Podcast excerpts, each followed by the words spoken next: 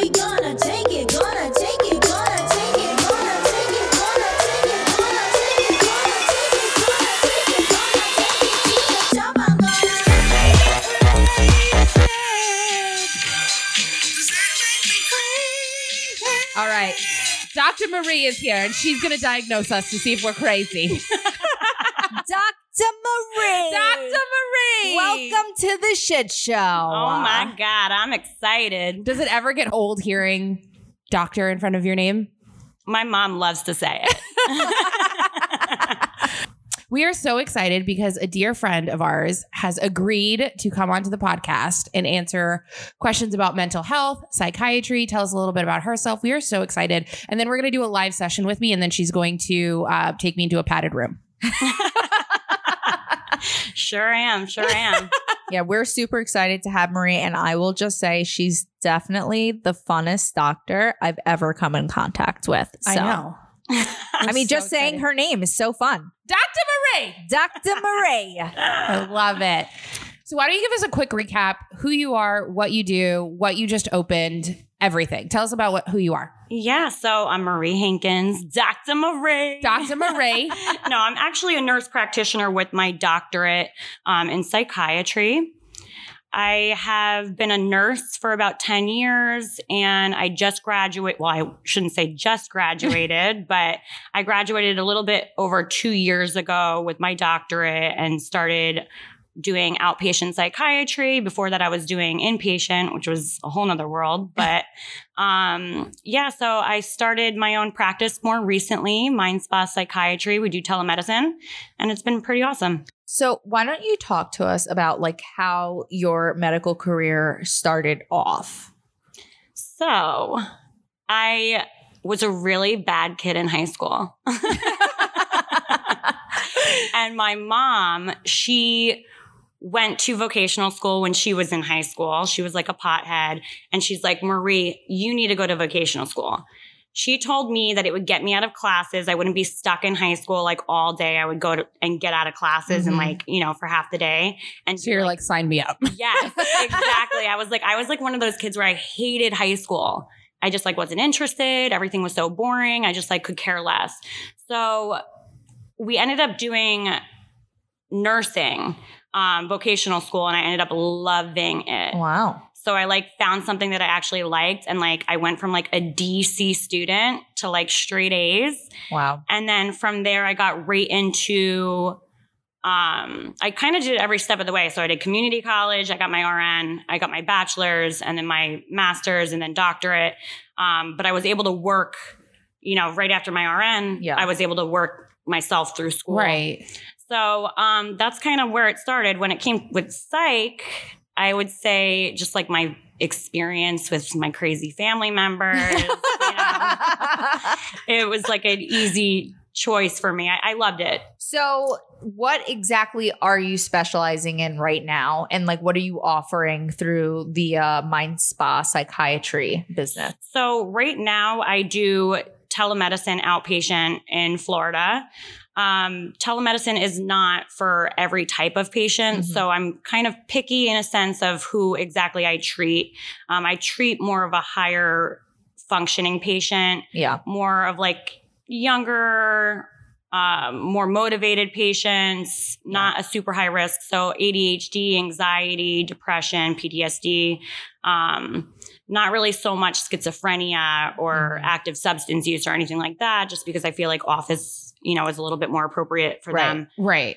But um, basically medication management, you know, is really what I'm doing. So what, because I feel like telemedicine is super new. I think I just started hearing about it really during the pandemic when like people weren't necessarily going to doctor's offices. Mm-hmm. So what exactly is telemedicine? It's so funny you say that because literally I remember two years ago before telemedicine was a thing and like you would Google something and telemedicine would come up and I'd be like, this thing is fake. Like, what is this? You know what I mean? So I'm gonna, sketch. I'm, I'm gonna FaceTime my doctor. Okay. Yeah, weird.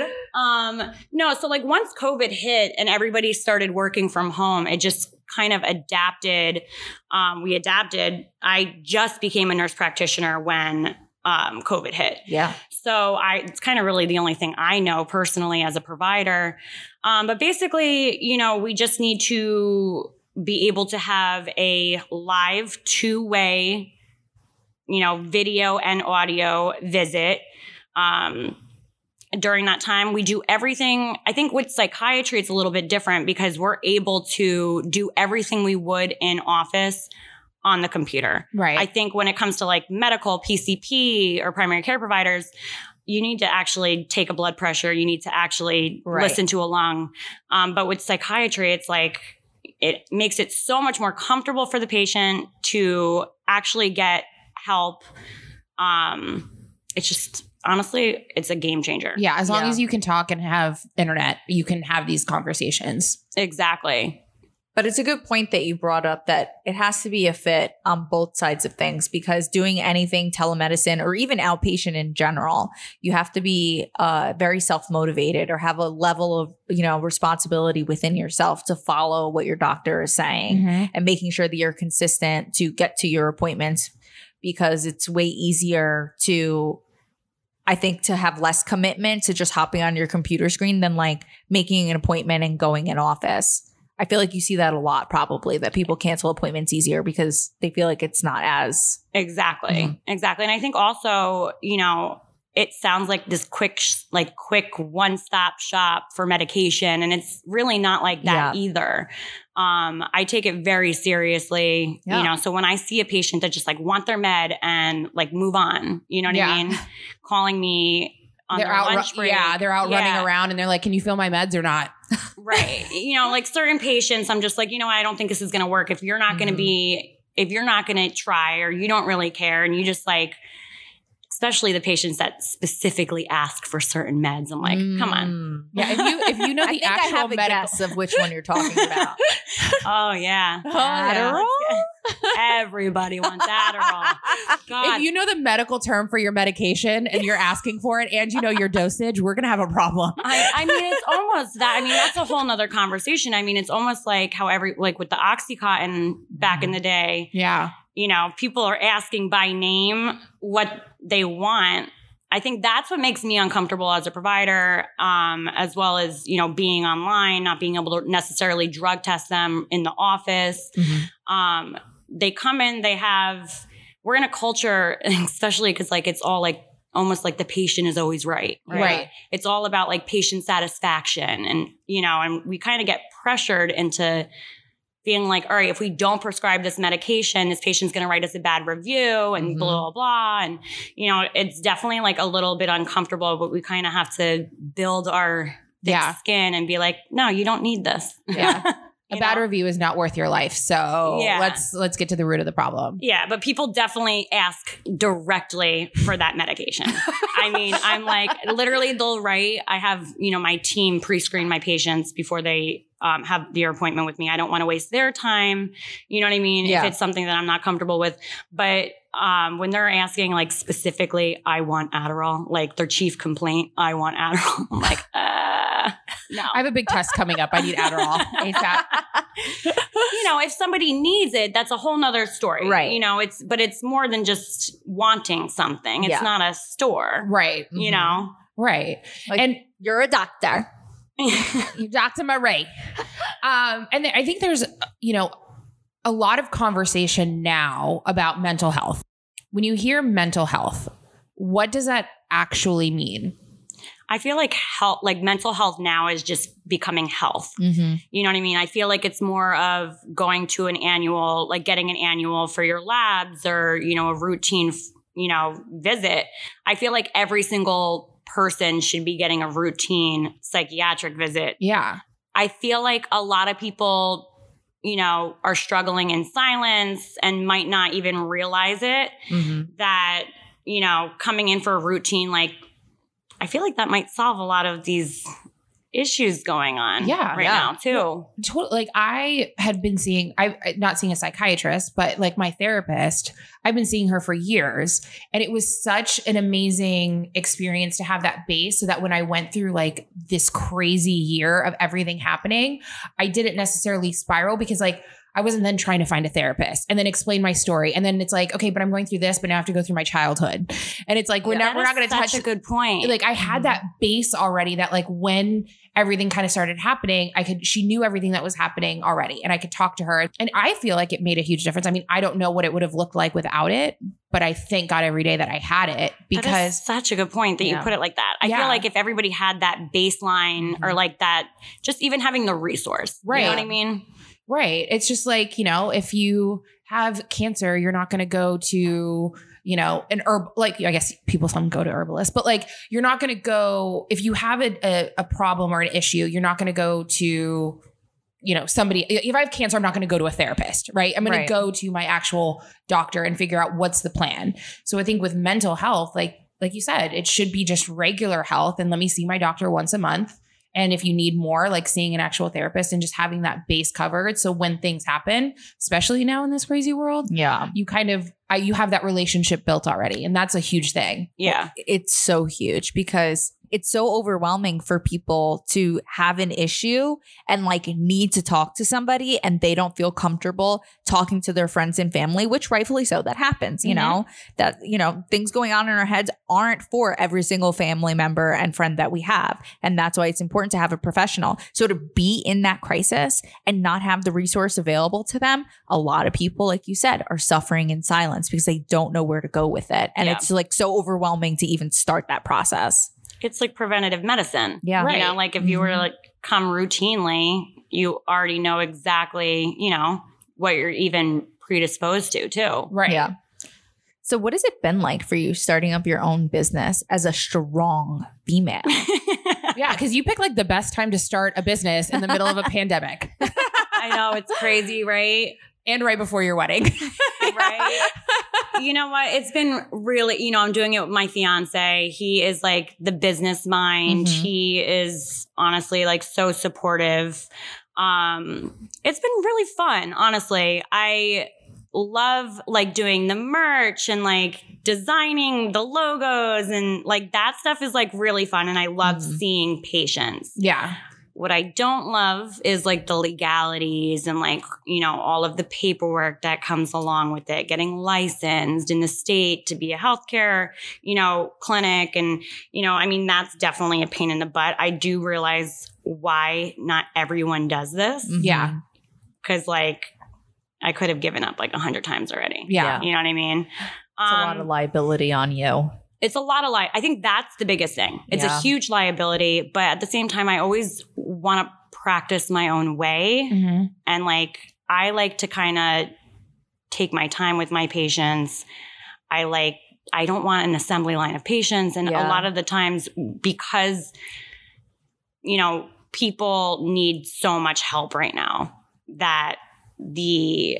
it's overwhelming mm-hmm. in these psychiatric offices. You can't get an appointment. They're seeing, the psychiatrists are seeing like thirty patients a day. It's crazy. It's like not quality care. Right. Yeah. You know what I mean? So, and I'm sure as a patient, you feel rushed too. Like, especially if you're in a crisis mode and then to walk into a room and be like, okay, what's wrong? Okay. All right, cool. Here you go. Next. All yeah, right. it's it's nothing like pisses me off more than waiting at the doctor's office for forty minutes for the doctor to see me for three minutes, mm-hmm. and that's what happens. Yeah, that's and, and feel happens. Like they don't care. Yeah, all the providers, we don't go in it for the money, you know. Right. We go in it for to really, really help people, and then we get put in this system where we're getting pressure from the top, mm-hmm. you know, from the executives. Um, pressure from society because there's just so many people that need help. And then there's not a lot of providers right now, actually. Yeah. There's like a shortage. And just like the rest of America, no one wants to work right now.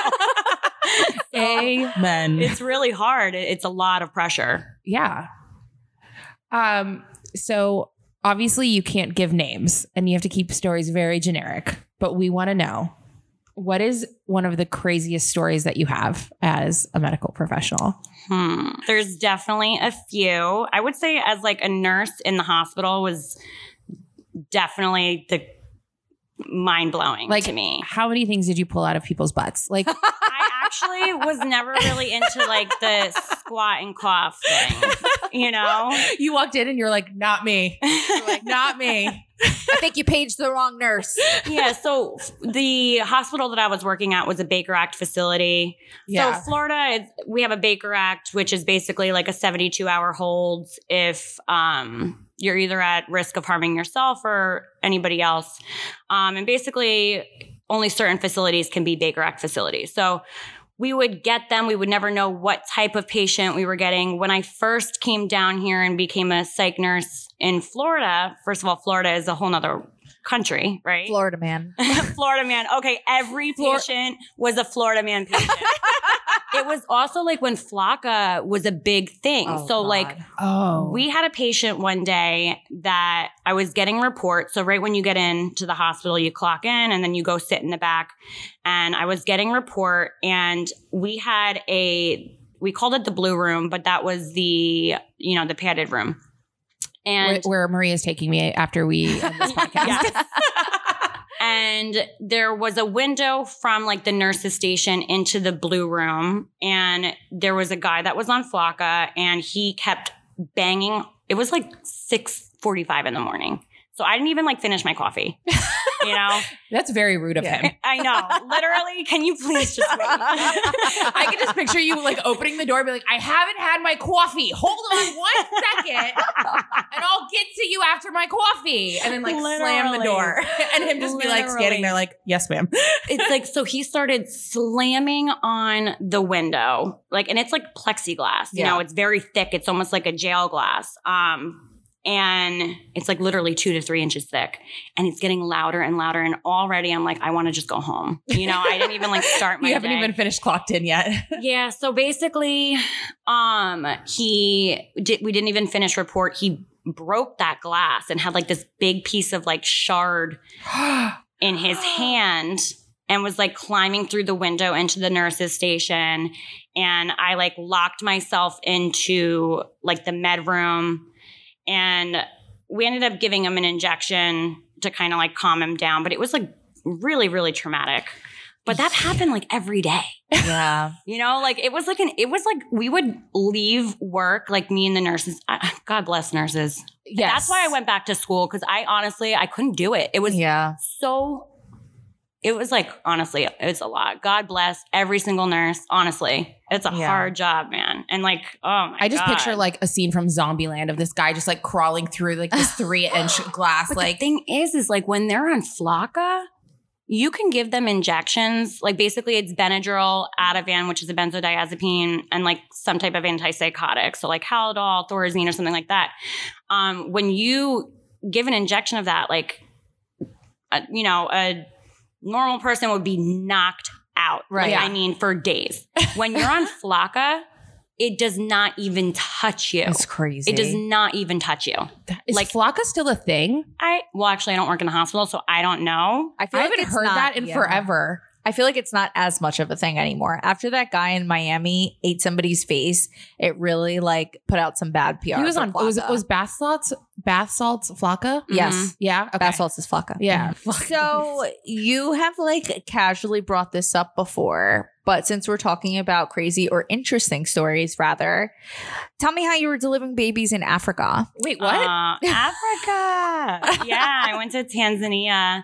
Um, that was when I was getting my bachelor's. I was already an R N and a bunch of um, nurses were going to Africa to like help with the hospitals and stuff. So basically I was studying like pain management and I was like, oh my God, I want to go to Africa. And like, you know, this is like, let me see people that are really in pain with yeah. no resources, right? Yeah. So I worked with the pediatric burn victim unit. It was wow. so life-changing. And then I oh also God. got to deliver a baby. She had no pain meds, no epidural.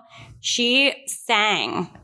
And like basically like tapped on like her butt, like when she was actually delivering, it was almost like, I don't know. That was like, was like she went into like a meditative state yes. you know, using v- body vibration. They literally were up and walking like an hour later. Oh, it just was like that just goes to show you like holistic stuff does work, you know, if you know the right things to do. Yeah. I mean, their infection control was not the best.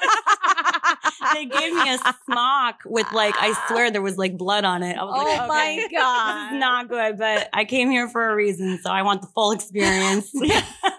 You're like, okay. I can't remember how this conversation came up. I think we were talking about, Marie was like, when are you going to have a baby? Oh my God, can I deliver it? I did it once in Africa.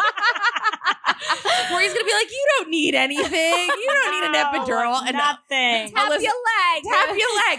And Alyssa's just going to swing from the right. Like, bah. Yep. Yep. Mm-hmm. That is, that's actually really cool. I, now, if you have any photos, I want to see them. I do. I would love I to see that. Photos. Yeah. Um, I feel like in your field, like either people are going to be coming up to you and asking you for advice, which, by the way, the end of this podcast, we're giving everybody free advice because we asked for questions. um, um, but when you look at like Britney Spears, right, and Amber Heard, which kind of just wrapped up, what do you like? What is your opinion right now on what Britney Spears is going through? And th- all we have is like her videos, right? So like, there, this isn't like a real diagnosis, but you can obviously see something, right? Yeah. I feel like with Britney Spears, it's more of like the medication I feel like she's on mm-hmm. that is kind of like making her like. She looks like a zombie to me. That's what I'm. It yeah. always looks like she's wearing the same mascara for the last three weeks, and it's just this like glaze in her eye. That I don't know if she's off the medication, on the medication. Honestly, she just reminds me of. It's just weird because she reminds me of somebody that I know who is bipolar. Mm-hmm. So like every time I see her, I like think of that person. Um.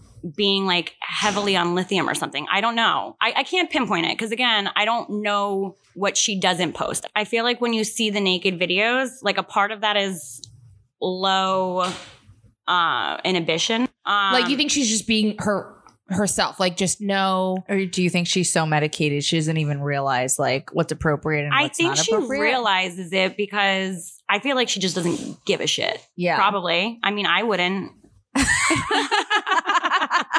After everything she's been through. Yeah, but she looks medicated to me. I yes, don't know. I would agree with that. And we talk about it. I mean, we talk about Britney Spears way too much on this podcast. We're literally obsessed with her. Since she's been released from the conservatorship, we've been like rooting and hoping that eventually like the crazy look would diminish and like, you know, there'd be less dancing videos and there'd be less this and less that. But I mean, it's going strong. It's I going mean, real hey, strong. Though, if that's what makes her happy, being naked and dancing, and it's not hurting anybody. I I'm just don't cool want it to hurt her. What did you think of Amber Heard? So really, the only thing I know about that trial is like basically my Snapchat. Like read up. So I haven't actually seen anything live. I've just only seen opinions. So it's hard for me to kind of base it off of that because I feel like I don't have like the full understanding. Right. Like explain it to me. So Amber Heard was um, was getting sued by Johnny Depp, actually. It right. was Johnny Depp suing Amber Heard for defamation mm-hmm. because of this uh, op-ed piece that she wrote. And then she was going to countersue him. But she was basically accusing him of domestic violence. Right. And because of the drugs and the alcohol. And really this whole trial kind of comes out and you see that they're both very toxic for each other. Like I wouldn't say that Johnny Depp is coming out here squeaky clean, like he didn't do anything wrong. Yeah. I think the problem is, is she was getting like Amber was straight up by, um, by Johnny Depp's team. They brought in, um, you know, medical professionals and was, co- was saying that she's literally diagnosed with narcissism. She seems very cold. Like, I don't know. I could see her having borderline personality disorder. I saw that too. So basically what I had, or based on what I have seen, like some of the little clips that yeah. I've seen, like based on Instagram, I meant not Instagram, uh, Snapchat, mm-hmm. her mannerisms are definitely odd. Yeah. Well, and she was like this very exaggerated, like crying, but not one single tear, the bruised kid and all this stuff. And I, I, it's just, it was really interesting. I literally admit, sat and watched. Did she admit to the bruise kit? She said it was a bruise kit, but she, I think what she was trying to say is it was her cover up kit and she called it like her bruise kit. And then people kind of like, you ripped know, on her for that, ripped on her for that, that she actually meant like a bru making a bruise instead of like, oh, this is my bruise kit, but to cover up my bruises. Did she admit to shitting in his bed? No, she said it was the dog, but it was, but it's a toy, but it's a toy Yorkie. Yeah, you can tell it's a human turd versus a Yorkie turd. Yeah. And I'm I'm very upset that nobody took a picture of this. So like th- that would be, she took pictures of everything else. I think like when it comes to this, it's, I just hope that the media didn't like completely twist it and she isn't the victim. And mm-hmm. you know, I watched the whole trial and she's not the victim. I think that they were both very bad for each other. Mm-hmm. Toxic. Very, yeah. very toxic. I don't think that he ever got physical with her. I think that they maybe had some kind of verbal, because there's a video of him like throwing cabinets around and he like grabs the phone because uh, she's like secretly recording him. But they had agreed, all of the recordings that were in court, I don't know how healthy this is. They had agreed that anytime they had an argument, they would record the conversation so that they could listen to it later and see how they could grow from it. And none of them made her look good and none of them made him look good. I feel like everybody is like, well, maybe not to that extent, but I feel like everybody's been in one of those type of relationships. Yeah. For me, thank God it happened when I was like, I think it was like my first boyfriend who was just like, honestly, he was so manipulative. Yeah. But I feel like once you go in that once, I mean... You got to live and learn, you know, it's just a, it's a shame that it had to get so public and it had to go so far. And devil's advocate, she did a lot of really terrible things, but clearly she has a mental health condition. Yeah. And like, that's not being like respected at all in this situation. I feel like with her, though, if she if she does, again, she's not my patient. I don't really I haven't right. really followed the case too closely. You're not Amber Turd's doctor. If she does, it's probably a personality disorder. And that's the hardest to treat, hardest to kind of detect in a sense, too. Mm-hmm. You can't really treat it. It's like, you know, so it doesn't really get as much attention yeah. if it like versus like bipolar or, right. you know what I mean? You it's know, so effed you like, up. It's like since well, childhood. And, and people also yeah. throw around like, you're such a narcissist or you're crazy, or you throw around these terms so loosely that when it comes to like, okay, well, what does that actually mean to be diagnosed as a narcissist or diagnosed as bipolar or diagnosed as whatever? Mm-hmm. It kind of takes away from that because we're always like, eh, right. No, you're crazy. Okay. So that's enough about Amber Turd, right? All done, done with that turd. Are yeah. we done? All right. So we posted a question box on our Instagram and asked for you guys to ask Doctor Marie some questions. Doctor Marie. And so um, let's, we're going to dive right in. And any that we don't get to on this episode, check back on our Instagram and we are going to post answers to a lot of your questions. Any that we don't get to tonight, will you will you just go hop on our Instagram and, and answer those questions? Yeah. Um, okay. So we're also going to start off with, you guys asked us questions. This is not actual medical advice. Yeah, we need to make that very clear. Disclaimer. Disclaimer. This is not medical advice. This is your opinion and just kind of what you're seeing um, in your field, right? Yep. Perfect. Mm. Alyssa, you you start off. Oh, why, thank you. Thanks. So the first question from our listeners is, what is the biggest mental health issue for young adults? And before you answer that, we love this, especially with the influx of school shootings that are going on in our country right now. So yeah, Marie, what do you think is the biggest mental health issue for young adults right now? So definitely depression. Mm-hmm. Um, for sure. A lot of other mental illnesses don't really come out until a little bit later. Mm-hmm. Um, twenties, like for bipolar and schizophrenia is typically in like your twenties and stuff. So a lot of young adults, teenagers, depression, primarily, I would say. Um, I don't treat adolescents or children, mm-hmm. um, but definitely depression is one of those big ones, especially yeah. like with everything going on right now. It must be, it's very scary. Yeah. yeah. Well, and I also feel w- between like COVID and they were kind of like socially secluded, then they come back and then there's kind of this influx with like these school shootings, which is like so sad. It's a really hard topic. We were talking about it today and saying like, in order to purchase guns, there definitely has to be some changes mm-hmm. with the gun laws. We know that for a fact. I'm not saying get rid of them at all. You know, I'm just saying it definitely needs to be tighter for sure. Yeah. Uh, we were talking about psych evals for people buying guns. Absolutely. Um, but then I was thinking that then it would just be the psychiatrist's responsibility in yeah, terms right. of legalities. We'll be the ones pulled into court. God forbid something happens. Like, what is it? One session and then you're good? Like, right. I feel like, like some people could think, yeah. right. Like some people can probably hide it for the first, like Fake I'm it. sure. Yeah. You're not sitting down the first time and being like, you have this, this, and this. Like it takes some time, right? It does. We were talking about that today as well, too. Um, I he's like, they'll just tell you whatever you want to hear, you yep. know, but you definitely get vibes. Mm-hmm. Um, cause like part of the psych eval is asking them questions. The other part is what we're assessing, right? So body language, kind of just, are they introverted? Are they, you know, you really do yeah. get like that clinical judgment. Yeah. Um, especially if you've been in the field for a while. I mean, but still, it would still slip through our fingers and it would become a provider's. Res- that now it's a whole, you know, let's not just go after the person that, you know, did this mass shooting. Let's also pull in the person that cleared them. Yeah, exactly. Right. You're going to get in trouble for clearing mm-hmm. somebody because they lied to you, or they're really good at, you know, getting getting past you with their issues. Right. Exactly. I mean, it, something has to change though. Yeah. It's getting just so bad and it's so scary for these kids. It's so sad. It really is. I, it almost makes me wonder because like it's only an issue in America. So then it like leads me to question like, what is it about America? Like, is it just the pressure of being an American? Like, what is it? I mean, we, we are seeing a trend with like the type of people that do commit these horrible Um, mass shootings, you know, yeah. like they are, they tend to be those introverted, you know, kids that are bullied, bullied yeah. yeah, um, loners in a sense. Listen, I was bullied in school. I felt like crap all the time. Same. Mm-hmm. Mm-hmm. I mean, I guess I'm different than somebody. Like I wasn't gonna like come shoot up the school by any means, but well, it's like school shootings also weren't so common when we were younger. So now they see it on television. You're like, oh, that's like I can do that. Like, uh, I um have my concealed and carry permit. Um, moving to Florida, I come from like a family up north, you know, they're hunters and fishermen. So yeah. when I came down, I moved down without my family and my dad was like, you need to get a gun. Well, you know, I was like a single girl. Um, when I took that class, it was like, I was the only one ans- asking questions. No one was paying attention. Everybody was on their phone.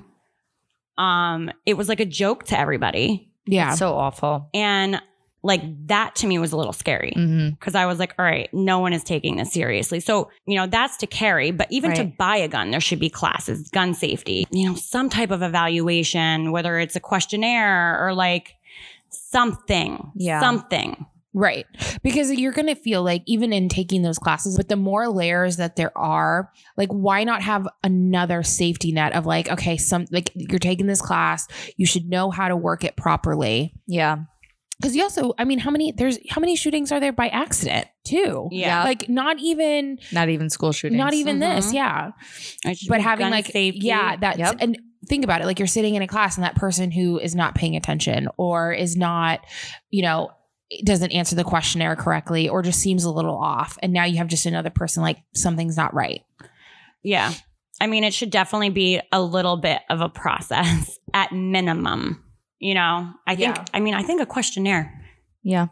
A really good questionnaire just to take it off of my back. And then maybe if that questionnaire is a little off, then, then come see me. Yeah. yeah. You know, speaking of, of kids, do you feel like doctors are over diagnosing or over medicating A D H D? So it's so interesting now. And I don't know if it's because. Can, media, can regular doctors do that? Um, Or is it do you have to see think, a specialist? I think they can do it, but more and more um, primary care providers, you know, recommend psychiatrists for these yeah. type of things now.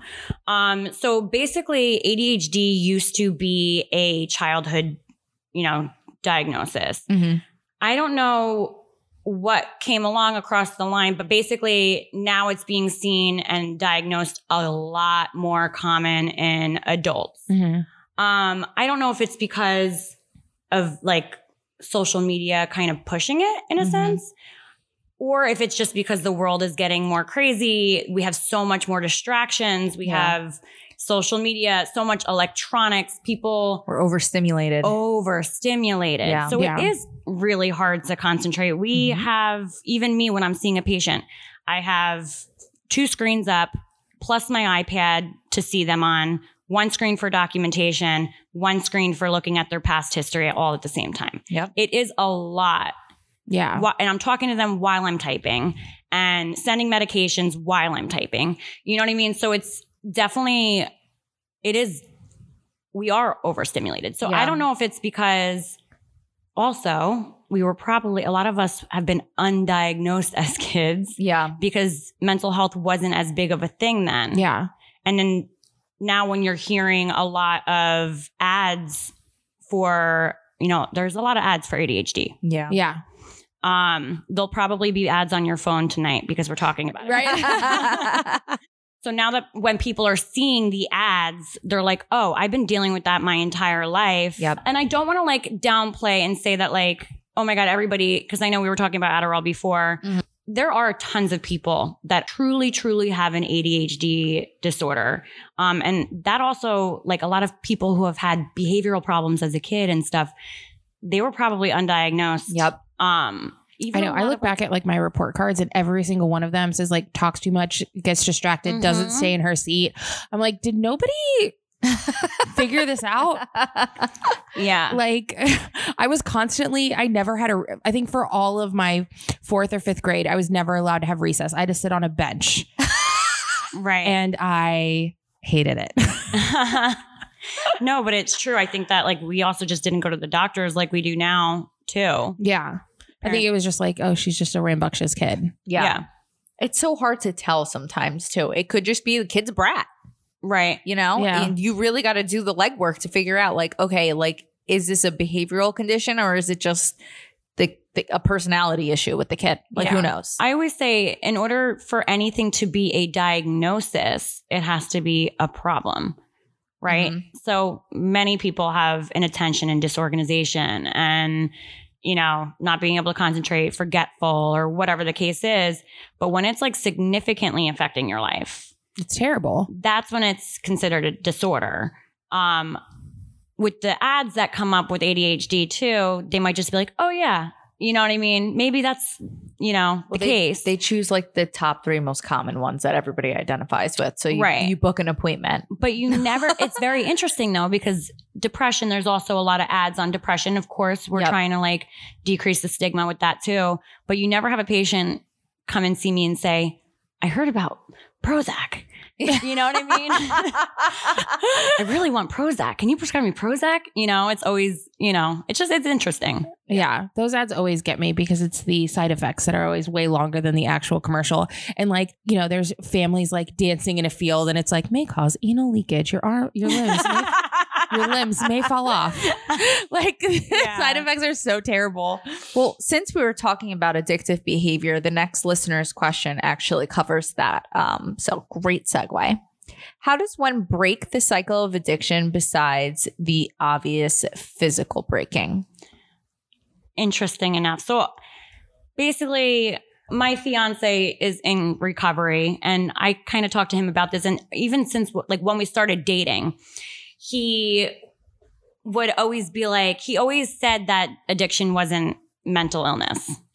Addiction was addiction. And then mental illness was mental illness. Because I would hear him on the phone and he'd be pre-screening people for like the halfway house or whatever. And he'd be like, Does, do they have any psychiatric disorder? And it always like confused me because I was mm-hmm. like, of course they do. Yeah. Addiction is a mental disorder.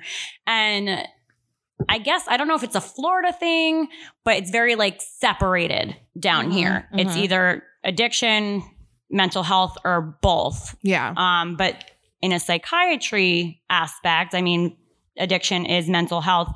So I feel like a lot of these patients aren't really following up with psychiatric providers yep. after they're done with detox. They go more to the halfway house. They s- do their meetings, their A A N A, yeah. which is great. Mm-hmm. But I feel like we're missing something here. I one hundred percent agree with you. And it's like people just try to shove A A down your throat. And like, yes, that's good. And especially for building a community and a, a network and support. But at the same time, like you said, addiction is a mental illness. It's not as severe. So when you're talking about these screenings that they're doing, you know, what he's talking about is like, okay, do you have like a mood, thought, or anxiety disorder aside from addiction that maybe I'm not equipped to handle at this facility or at this halfway house? Um, so you wind up separating it like substance use disorder only and mental health disorder. But really, substance use disorder is a mental health condition. Like drug and alcohol abuse is a symptom of your condition. Well, and like there's like state programs that like you can like for people who can't maybe afford or don't know where to go, but like you can get the like Vivitrol shot and stuff mm-hmm, like that. Mm-hmm. But to actually get that, on your monthly basis, you have to go and sit with a therapist as well. Yep. And I'm like, why? I'm like, that's, that's exactly how it should be. Yep. And why isn't this more widely available or even known? Like, I knew people were like, I didn't even know that existed. And it's like, I feel like, yeah, when you're going through that, it's kind of the like, mental health part of it has to be hand in hand. Cause like also a lot of these people have gone through trauma yeah, and have gone through things that like now you're like, I, I am, I'm not in recovery. I just know from what people talk, but like when you go through the twelve steps, you're bringing up a lot of things that happened. Yep. And so like you're opening up wounds. There has to be something on top of that to like, okay, so now what are we going to do to care for those wounds that you just opened up? I always yeah. say too, and I was um, thinking about this the other day. It's like, what about, okay, they get sober, right? They go to detox and then they're kind of thrown into the, the wilds, of course, with sober support. Yeah. But now that they have clear, sober thoughts, how is their... sleep? That has to be scary. How is their mood? They've been on drugs. They've been yep. on, say, it, it was heroin for ten or, you know, not ten years, five years. Yeah. With the chemical imbalance, what that does to your brain, your brain is not going to bounce back. Right. You know, you might need something for sleep. You might have depression. You might have anxiety. You know, I think it's... You, you were using other things yeah. to mask that. And then now you don't have that anymore. And you're just left to like... figure it out. Yeah, I will tell you from personal and experience, pray to your higher power. You're very unhinged and your emotions come back. It's like somebody knocked down a water dam. So like as soon as you take that away, it all comes like rushing back in. I remember like crying about nothing and like being thoroughly freaked out as to why I was crying. And it was because like yeah. I was just holding shit in for so long. Also, fun fact, I sneezed for about two months straight because when you do opiates, you don't sneeze. Are uh, we serious? I'm dead. Well, I'm when you dead detox, serious. D- when you detox, you sneeze. Right? Yeah. Well, but it continues for a while, like uh. post-acute withdrawal symptoms. I remember like being in a meeting speaking and I like kept sneezing. I'm like, sorry guys, I got the opiate sneezes. And like the whole room erupted in laughter because they were like, I know. Relate to that. But it's just, it's very interesting because I feel like. All your pent up sneezes. I feel like too, a lot of kids that were, we were just talking about A D H D. A lot of kids that were like undiagnosed as children were like those disruptive, you know. Yeah. Oppositional beha- like behavior disorder kids, not all of them. Some people just hang out with the wrong crowd or whatever, yeah. But no one brings it back to that and say like, all right, well, why did you start using drugs? Yeah. Mm-hmm. You may have some, they just don't follow up. Yeah. Right. So many of my patients that I'm seeing now, I'll see them for the first time for a psych eval and they'll be like, yeah, I've been sober for two years. And I'm like, okay, like, have you seen, nope, never seen a psychiatrist, never seen a therapist. And then they're coming to me and they're like super severe with yeah. whatever symptom that they're having. And I'm like, where is your follow-up care? Right. Right. You know? Yeah, it's crazy. So what do you think are some tips for sticking to those healthy habits long-term? So I will mm-hmm. always say consistency. However, depending on what the situation is, what the habit is that you're trying to break, sometimes it doesn't matter how much you try to do something. You might just need a professional. Yeah. Like mm-hmm. you just might need extra help. And whether or not that's medication or whatever the case is, like if you're constantly having anxiety, you're overthinking and everyone's telling you, you need to take deep breaths, you need to journal, you need to jog.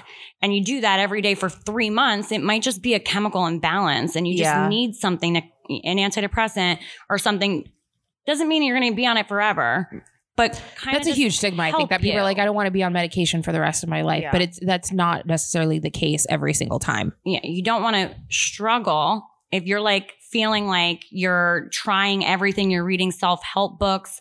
It could be not so much environmental. It could be chemical, yeah, genetics. And, you know, so I think even if you don't know, getting a professional to kind of guide you and give you the resources, I feel like that's key. Yeah. Yeah. Of course, we would all love to like change our habits and, you know, but it's just not always the case. Yeah. Yeah.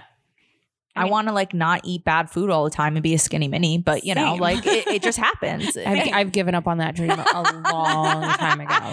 Just invest in some really good Spanx. Exactly. That that has helped my mental health. So do you think that we can, outside of medication, and taking bubble baths.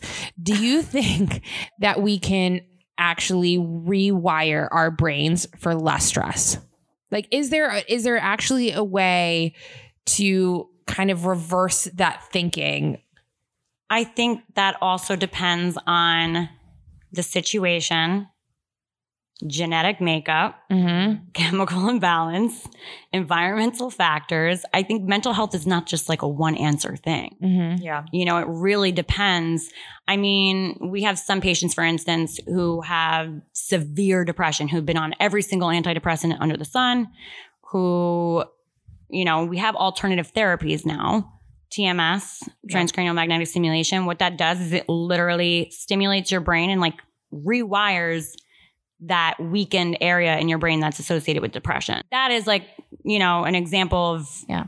you know, but other than that, I mean, it's really, we're growing every day with science. Um, but it kind of just depends on the patient, the, you know, and exactly what it is you're trying to rewire. Yeah. yeah. So Marie, what do you think about handling toxic family members? How do we handle them? I'm still trying to figure that out. um, I mean, it depends on the level of toxicity. If it's somebody that, you know, even if they gave birth to you, but they are bringing constant stress into your life, you kind of have to determine whether or not it's worth your mental stability. Right. You know, of course, I mean, family is family, but... But damn, the mental health matters, right? Well, yeah. And you're going to, you're going to have to make decisions that might not make everybody happy. Yeah. But if they're what's good for you or good for your like family unit, you just have to figure out how to set that boundary. Boundaries. Yeah. Yes. This think, is the decision I'm making for my family and I just need you to respect it. I think every family has a little bit of toxicity, right? Yeah. Mm-hmm. I mean, I don't know one person that doesn't. Um, Not my family. For me, it's like my family just, they don't have boundaries. They literally just show up at my house all the time. It's really hard because like when you have a fiance, they're used to just doing that in my life forever, you know? Right. And then when you have a fiance, Adam's always like, what the hell are they doing here again? You know, and they come and they take my clothes and, they, but it's still like a healthy family yeah. dynamic. Um, yeah. I think when it's alcohol involved or when it's like drugs and something like that, or when it's money and they're constantly like taking money or they're belittling you or abusive or something like that. I mean, it's, that's going to be a harder boundary than someone stealing yeah. your clothes. Yeah. So I learned actually something in rehab, and it was like when it came to setting boundaries or toxic family or friends for that matter, if you are questioning it, chances are it's probably toxic. And then you can do a quick test on yourself by just taking a quick break. Take a break from that person and see how it impacts your life. If it impacts your life in a positive way, you've gotten your diagnosis of toxic, toxic, figure out a way to cut them out. Or, you know, if you if you feel like your life didn't improve, then like, you know, maybe the issue is with you or, you know, you can work on it together. I feel like, you know, just because they're family doesn't mean you have to do everything in your power, you know, to be close with them yeah. if it's something that is causing distress. Yeah. Well, and even what you said, like step away and see what happens. Yeah. I've also tried, like, I'm going to be extremely honest with you. And I had to have that conversation of, hey, I'm doing something and I'm not asking for your opinion. I'm asking for your support. Yep. Mm-hmm. And then see how they react to that. And if it's, again, with more negativity, when you've, when you've already laid that boundary of, I'm not asking for your opinion, I'm asking for your support, and they can't give you that, then that's, you try that, I'm going to walk away mm-hmm. and we'll see what happens. And if everything is better for both of us, or even for just me, because I'm going to be selfish in this situation, then great. Yeah. I'm also going to say I'm not a therapist. I'm really, really bad at therapy. So if it is something, I probably like answered this question so wrong. Probably see a family therapist. Is what yeah. I'm gonna say. That was, that was actually that was actually a question of like, what's the difference between psychiatry and therapy and therapy or counseling or a psychologist? Yeah. So we focus more on medication management, um, the medical aspect of thing, the things I should say, um, the signs and symptoms, the, yeah. when you take a medication, are you having any side effects? Um, tell me about your mood, your energy level, your, you know, we're treating the symptoms, not even necessarily the disorder. When it comes to counseling, they're talk therapy. Yeah. You know, um, I'm more of, you know, tell me your symptoms. Let's kind of adjust some things, come up with a treatment plan that is going to assist with those sim- symptoms to get you stable. Yeah, that's a, that's a really important. I think the best is both. Yeah. You need both together, really. Well, speaking of that, medical marijuana, I think, is a huge conversation. Mm-hmm. Has has been, especially with like it becoming legal in a lot more states. Do you think that that's kind of now going more into more acceptable help, or do you think it's just masking, or can medical marijuana really help? So I have a few patients, now that it's becoming more acceptable here, I have a few patients that are on medical marijuana. Um, a lot of the times when they're coming to see me, it's because there's something wrong, right? Mm-hmm. Yeah. Um, I have one patient that's like, I have the worst concentration ever, and I have anxiety, and I'm smoking marijuana, and it's, you know, it's it's helping with my anxiety. That is a perfect instance of it actually really not helping. Yeah. Um, because A, it's probably making you more anxious and you don't even realize it. Yeah. It's definitely affecting your memory. It's definitely going to make you lethargic. Mm-hmm. You're low motivation. So now we're mimicking depression symptoms. Yep. Mm-hmm. Um, so in that aspect, I would say it is mimicking or masking or causing other psychiatric symptoms. Now, if it's something that you have insomnia and you eat an edible before you go to bed and it works for you, perfect. Yeah. Yeah. You know, that's great. We also have to consider, is it going to interact with any of your medications um, that you're on? It it's it kind of just depends. I'm mm-hmm. not totally against it whatsoever. Mm-hmm. If it works for you. But if you're coming in and you're saying that you're having all of these symptoms, but you're smoking, yeah. you know, eight joints a day, I'm going to be like, I don't know what to tell you. It's very case by case. Yeah. If I was smoking eight joints a day, you remember that old like drug commercial where like the deflated girl was on the couch? That would literally be me. I, yeah, I could do nothing when I yeah, smoked marijuana. I would say neither could I. I'm, I'm a sleeper. At what point would you classify anxiety as a disorder versus calling it nerves and just push through an uncomfortable situation? So we talked about that a little bit before. In order for anything to be a disorder, it has to cause some like some sort of distress. Mm-hmm. So by the time a patient comes and sees me, a lot of the time it's because it's bothersome. It's affecting their work, or it's affecting their social or interpersonal relationships. Yeah. Um. So we base all of our diagnoses off of a book called the D S M five. Um, that's basically our Bible for mm-hmm. psychiatry. I feel like I've heard this in the Depp Heard trial. um, in all of the disorders, it gives you a list of criteria. And then at the bottom, it says in order, essentially, in order for it to be a disorder, it has to cause some type of distress in, you know, a certain area of your life. Um, so... I will always kind of say a little bit of nerve is probably a good thing because mm-hmm. it keeps you on your feet, mm-hmm. keeps you motivated, keeps you going, keeps you organized. You know, um, when it becomes a problem is when that little anxiety is big anxiety and it's affecting you from being motivated. It's yeah. affecting you from getting your work done. And, you know, yeah. Um, so that's kind of when it becomes a problem, is when it crosses that line over to the excessiveness, you know, in a yeah. sense. It's like debilitating. Yeah. When it becomes a problem, when it's affecting some sort of your life. Yeah. And it could be for, you know, a, a good period of time, but is it, you know, like you said, debilitating, affecting everything. Like there's going to be some, if there's a big move or a job right. change or something like that, I'm sure that's going to cause some kind of anxiety. Yeah. And we call it general anxiety disorder. Um, Meaning, you know, there's different types of anxiety. So there's panic disorders where like there's a specific trigger and that's like a known trigger. You know, when I walk down the street and I see a big yellow bus and it causes me to have a panic attack, that is my trigger. Then you have general anxiety where you're just constantly feeling keyed up. You're constantly feeling, you know, excessive worry. Um, key to that is excessive. Yeah. yeah. You know, so... I think that was really enlightening though, and answered. I, I was shocked at how many questions we got, I and know. I was like super excited about it. We didn't get to all of them, so definitely check our Instagram. This episode is going to um it's yep. going to come out on June tenth, and we'll also post all of um Marie's answers to the questions we didn't get to.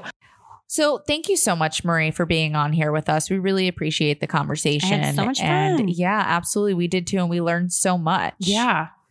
So where can people find you or reach out to you for help? So we just started the practice, Mind Spa Psychiatry, also as Mind Spa Telemedicine. Um, we are under construction with the website. It should be up within, actually, by the time this launches, it should be up. Okay. So this week coming up, the website, it's www dot mind spa telemed, T E L E M E D dot com. Um, or you can follow us on Instagram at mindspa underscore psych. Everyone always has a problem spelling psych for some reason. So I'm like, that's why we kind of say telemed now, because it's just so much easier. Um, or you can give us a call at five six one, five seven six, nine four zero four. We will post all of the information in our show notes and on social media. Doctor Marie. Doctor Marie. I had so much fun. Thank you guys. Thank you. And we're going to um, end this podcast, and we're going to start my session. Well, guys, that's all we have for this week. Please be sure to tune in every other Friday for a new episode. Follow us on Instagram and Facebook at Lower Your Voice Pod, and head on over to lower your voice pod dot com to check out our new merch. Make sure you're subscribing for notifications of new episodes, and don't forget to leave us a review. Bye, Felicia. Bye, Felicia. We gonna take it, gonna take it.